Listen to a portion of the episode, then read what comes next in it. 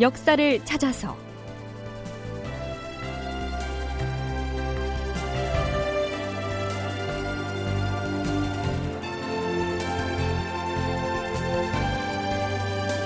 제 817편.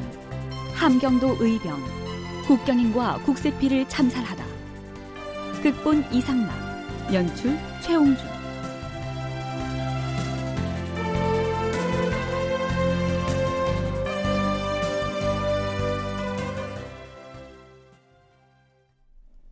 여러분 안녕하십니까? 역사를 찾아서의 김석환입니다. 임진년인 선조 25년 9월 함경도의 경성 이곳 경성은 함경도 북부의 중심지로서 병마절도사가 행정을 지휘하고 있는 관청이 있는 곳입니다. 그런데 건국 초기인 태종 때 이곳에 읍성을 쌓아서 둘러쳤기 때문에 경성이라고 하면 또한 그 성곽을 일컫기도 합니다. 그런데 이때 경성을 무단으로 점령하고서 자기 마음대로 병마 절도사 노릇을 하고 있던 사람은 국세필이라고 하는 인물이었습니다. 회령부의 아전이었던 국세필이 두 달쯤 전에 조카인 국경인과 함께 반란을 일으킨 다음 함경도로 피난에 들어가 있던 임해군과 순화군 등 두 왕자들을 사로잡아서 일본의 가등청정에게 포로로 넘겨준 사건이 있었습니다. 이른바 국경인의 반란 사건이 그것이죠. 그런데 의병들은 들으라! 두 달 전에 반역을 일으켜서 외적에게 빌붙은 국세빌이라는 자가 지금 가짜 절도사 행세를 하면서 성을 점령하고 있다. 우리는 의병의 이름으로 저들을 처단할 것이다. 모두 성곽을 포위하라! 포위하라!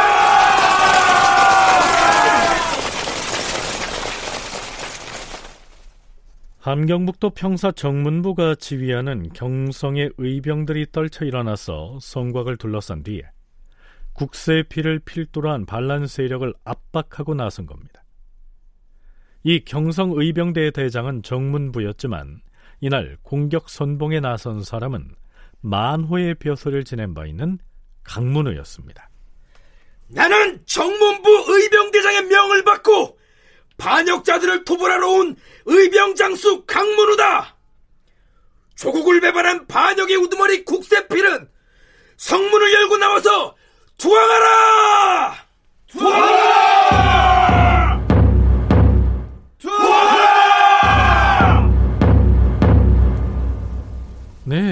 네, 성 안에 있던 국세필은 깜짝 놀랐겠지요. 이미 함경도 전역이 일본군 수중에 들어가 있었고요. 점령군의 사령관이었던 가토 기요마사로부터 우리 일본군에게 협력하여 조선의 왕자 두 사람을 포로로 넘겨주었으니 내가 그대에게 선물을 주겠노라. 경성을 그대에게 맡길 터이니 지금부터 국세필 그대가 경성을 다스리도록 하라. 이렇게 허락을 받고서 절도사 행세를 대신하고 있었는데 하필 그 경성 지역에서 일어난 의병 부대가 자신을 공격해 올 줄은 상상도 하지 못했을 테니까요. 선조 수정실록에는 이러한 내용이 보입니다. 이때 국세필은 한창 예백이라 불리면서 병마절도사의 인장을 가지고 태연하게 경성부의 일을 처리하고 있었다. 그는 의병이 들이닥쳤다는 말을 듣고는 성문을 닫아건 채로 성 위에 올라가서 항거하였다. 국세필은 함께 반란을 일으킨 무리로부터 예백으로 불리었다고 했는데요. 예의 할 때 쓰는 그 예자에다가 우두머리 백자를 쓰는 이 예백이라고 하는 호칭은 국어 사전에도 안 나오는 말입니다. 아마도 우두머리나 두목을 자기들끼리 고상하게 부르는 나름의 칭호가 아니었나 여겨집니다. 국세필이 성문을 닫아 걸고 한거태세에 들어가자 의병대장 정문부는 선봉대장 강문우를 통해서 국세필에게 최후 통첩을 합니다. 국세필은 들으라! 지금 관복 지역의 여러 유생들과 무관들이 의병의 깃발 아래 모여들어 하나가 되었다. 산속으로 피신하였던 관리들을 비롯하여 일반 백성들도 노소할 것 없이 몰려나와 우리 의병을 따르고 있다. 너희들은 끝내 반역의 길을 가려고 하는가? 비록 너희들이 나라를 배반하고 불법으로 성을 점령하고 있으나 순순히 항복을 해오면 목숨을 살려주겠다. 그러나 만일 우리에게 저항을 한다면 너희들은 한 사람도 살아남지 못할 것이다. 그러자 형세가 불리하다는 사실을 깨달은 국세필은 항복 깃발을 내걸고 성문을 열어줘라.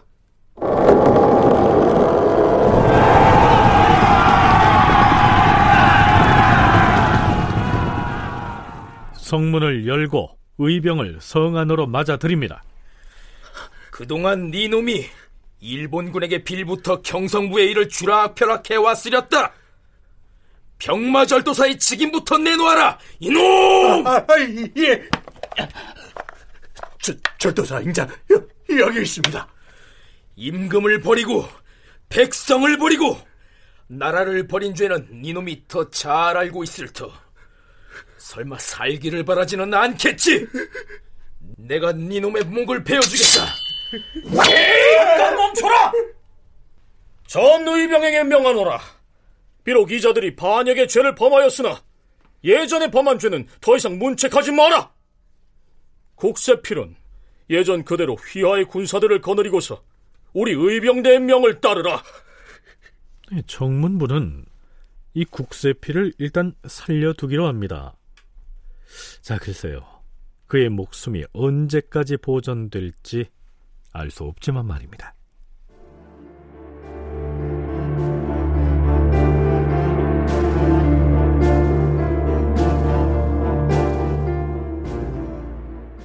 자, 그렇다면 실제로 국경인의 난을 주도했던 국세필의 조카 국경인은 어디에서 뭘 하고 있었을까요? 국경인은 외군 장수 가등청정에 의하여 판영사제북로에 임명되어서 회령 지방을 통치하면서 이연우, 전원국 등과 함께 주민들을 상대로 온갖 횡포를 자행하고 있었다. 그러니까 점령군인 일본군의 명을 받아서 삼촌인 국세필은 경성을 다스리다가 정문부의 의병에게 제압당했고요. 조카인 국경인은 회령 지역을 통치하고 있었다. 이런 얘기입니다. 자, 이제 우리는 겨우 경성을 회복하였다. 우리의 목표는 함경도에서 외적의 무리를 모두 몰아내는 데에 있다. 내가 의병 대장으로서 각 고을에 숨어 있는 선비들과 군관들에게 의병 창의에 함께하자는 경문을 작성하였으니 너희들은 각 고을로 흩어져서 이 경문을 두루 전하도록 하라. 출발하라!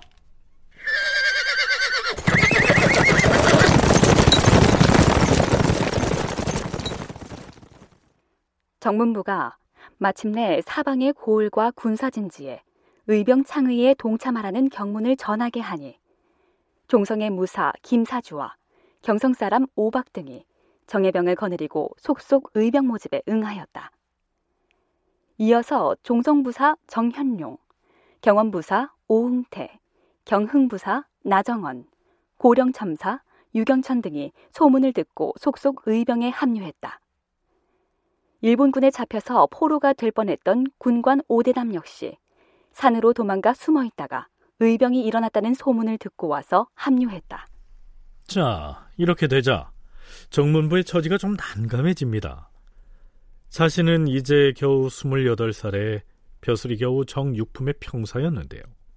사방 고을에서 부사급 이상의 벼슬아치들이 속속 군사를 이끌고 모여들었으니까요. 이 부사란 본래 도호부사의 약칭입니다. 그 고을의 행정을 총책임지는 종삼품의 벼슬이죠. 그래서 결국 정문부는 그 중에서 벼슬의 품계도 종 2품으로서 제일 높고 나이도 46살로 연장자인 함경북도 병마절도사 정현용에게 이렇게 권합니다. 저보다 연장자인데다 벼슬도 더 높으니 직접 나서서 우리 의병을 이끌어 주십시오. 하지만 정문부가 그렇게 청했음에도 불구하고 정현용은 두려운 나머지 감히 대답을 못하고 있었습니다. 그런데 유생들이 나서서 이렇게 선언합니다. 그것은 아니 될 말씀이요. 비록 벼슬이 낮다곤 하나 일찍이 병마의 업무를 수행해왔고 또한 여러 유생과 교생들의 천거를 받아서 처음 의병을 일으키는 데 앞장섰으니 여기 모인 많은 사람들이 정문부 평사를 마음속으로 존경하고 따르고 있습니다. 앞으로는 여기 모인 모든 사람들이 지휘의 고하를 막론하고 평사 정문부를 의병 대장으로 칭할 것이니 마땅히 우리를 통솔해 주시오. 우리를 통솔해 주시오.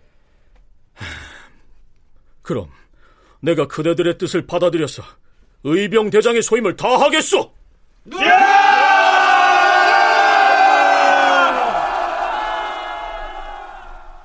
이렇게 해서 정문부는 명실공히 의병 대장의 지위에 오르게 됩니다. 이때 사방에서 모인 의병의 수는 3천에 이르고 있었습니다. 우리 의병의 수가 3천이라곤 하나 군사 훈련이 제대로 돼 있지도 않고 무기도 변변치 않으니 이 중에서 날래고 용맹스러운 돌기를 뽑아서 선봉부대를 결성할 것이다. 이 선봉대는 그동안 고령 절제사로서 지역 방어군의 지휘 경험이 있는 유경천이 맡으라. 예, 대장. 자, 돌기로 뽑힌 사람은 당장 말을 타고 성 밖으로 집결하라!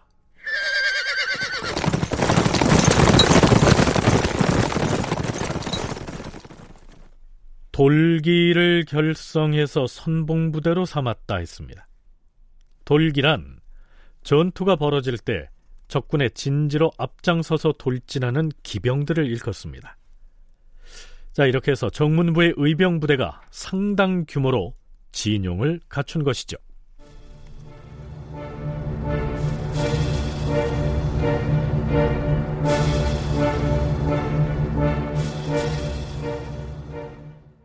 정문부가 경성에서 의병을 창의했다는 소문은 빠르게 퍼져나갑니다.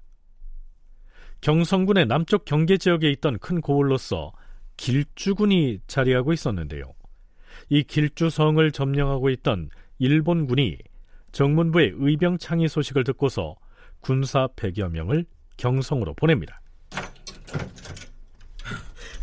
대장, 성 밖에서 경계 임무를 하고 있는 병사가 급보를 전해왔습니다. 급보라니 무슨 일인가? 길주에서 외적이 보낸 100여 명의 군사들이 지금 이곳 경성의 바깥쪽에 머물면서 우리 의병의 동행을 탐지하고 있습니다. 잘 되었다.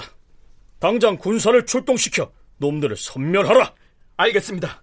제가 선봉대장 유경천과 더불어 기병을 이끌고 나가서 놈들을 소탕하고 돌아오겠습니다. 그리하라.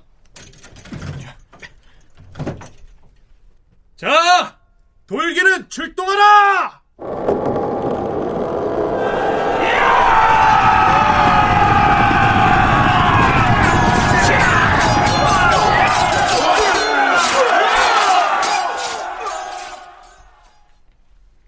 길주에 주둔하고 있던 일본군이 100명의 군사를 경성으로 보냈다. 그들은 성의 서쪽에 와서 내부 정황을 탐지하고 있었는데 강문우와 유경천 등이 선봉 기병대를 이끌고 성문을 열고 나가 수십 명을 참살하자 나머지 외병들은 허겁지겁 달아났다. 길주에서 파견한 일본군을 무찔러 기세가 오른 의병들은 자신감이 충만합니다. 자, 이제 의병들은 경성에만 머물러 있어선 안 되겠지요. 그런데 그 전에 해야 할 일이 있었습니다. 대장, 앞으로 함경도 도처에 진을 치고 있는 외적들을 소탕하려면 그 전에 처리해야 할 일이 있습니다. 지금 이곳 경성에는 국가에 반역했던 무리가 아무런 벌도 받지 않고 진중에 도사리고 있습니다. 그 자들부터 먼저 처단을 해야 합니다. 그렇습니다. 국세필과 그의 일당을 살려둬선 안 됩니다. 처단해야 합니다. 국세필의 목을 베게 허락해 주십시오. 반역 수계 국세필과 그를 도와 반역을 도모했던 반란군 13인을 참수하라!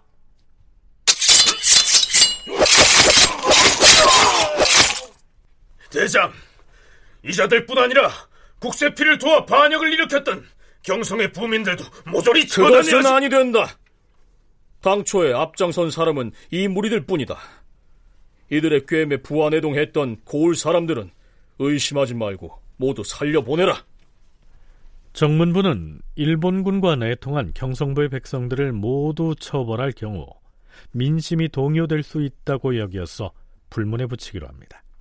그런 다음 정문부는 스스로 작성한 경문을 북방의 육진으로 보냅니다. 그 요지는 이렇습니다. 수천의 의병들이 정의의 깃발을 들고 일어섰으니 이제 곧 함경도는 회복될 것이며 잔악무도한 왜적들도 물러갈 것이다. 백성들에게 고하노라.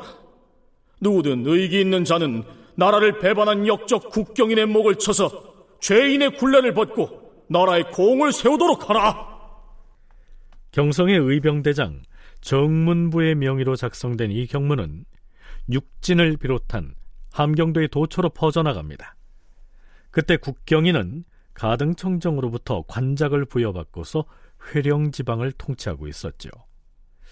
자, 그런데 의병대장 정문부가 작성한 경문은 회령 지역에도 나돌았고 회령의 유생 신세준이 그 경문을 입수합니다. 그는 급히 동료 유생들을 불러 모읍니다. 우리 중에 누가 국경인이 거처하는 집을 알고 있는 사람 없나? 아, 그 반역자 국경인 살고 있는 집을 내가 알지.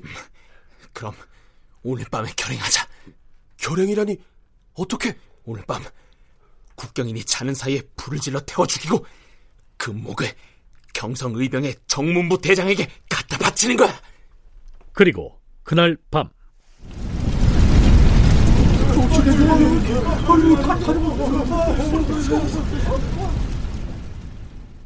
이렇게 해서 2년여 전에 반란을 주도했던 국경인이 의병에 의해서 살해됩니다. 선문대 방기철 교수의 얘기 들어보시죠. 어떤 특정 지역이 항복하면요 자치권을 줘요. 자치권을 줍니다. 그래서 이때 국경인이 뭐냐면 반란 일으켰더니 국경인한테 그 지역에 자치권을 준 거예요. 그러니까 이제 일본군이 거기까지 갈 필요가 없었던 거고, 그러니까 정문부 입장에서는 국경인을 제거할 수 있었던 거고 그런 거죠. 그러니까 일본군이랑 맞서 싸운 건 아니란 말, 말씀인 거죠. 자, 국경인을 처단하고 회령 지역을 회복했으니 그 다음 차례는 어디일까요?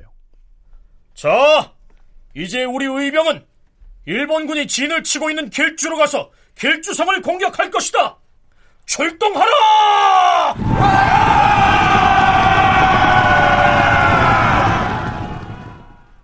이 길주는 경성보다 더 남쪽에 자리하고 있었습니다. 일본군이 직접 주둔하고 있는 지역 중에서는 함경도에서 가장 북쪽에 위치한 곳이죠. 지금 정문부는 그 길줄을 치러 가는 길입니다. 서강대 계승범 교수의 얘기 들어보시죠. 반란의 주동자들을 각 그 성에 들어가서 다 제거해 버려요.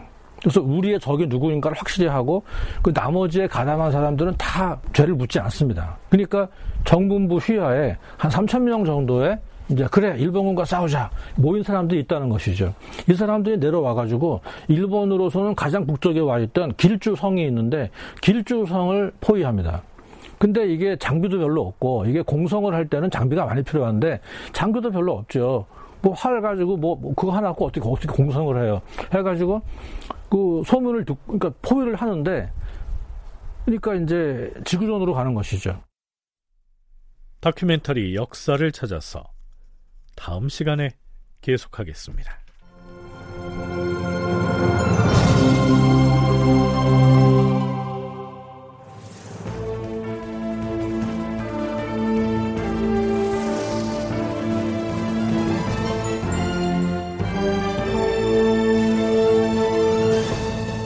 다큐멘터리 역사를 찾아서 제 817편 함경도 의병 국경인과 국세피를 참살하다 이상락극본 최용준 연출로 보내드렸습니다.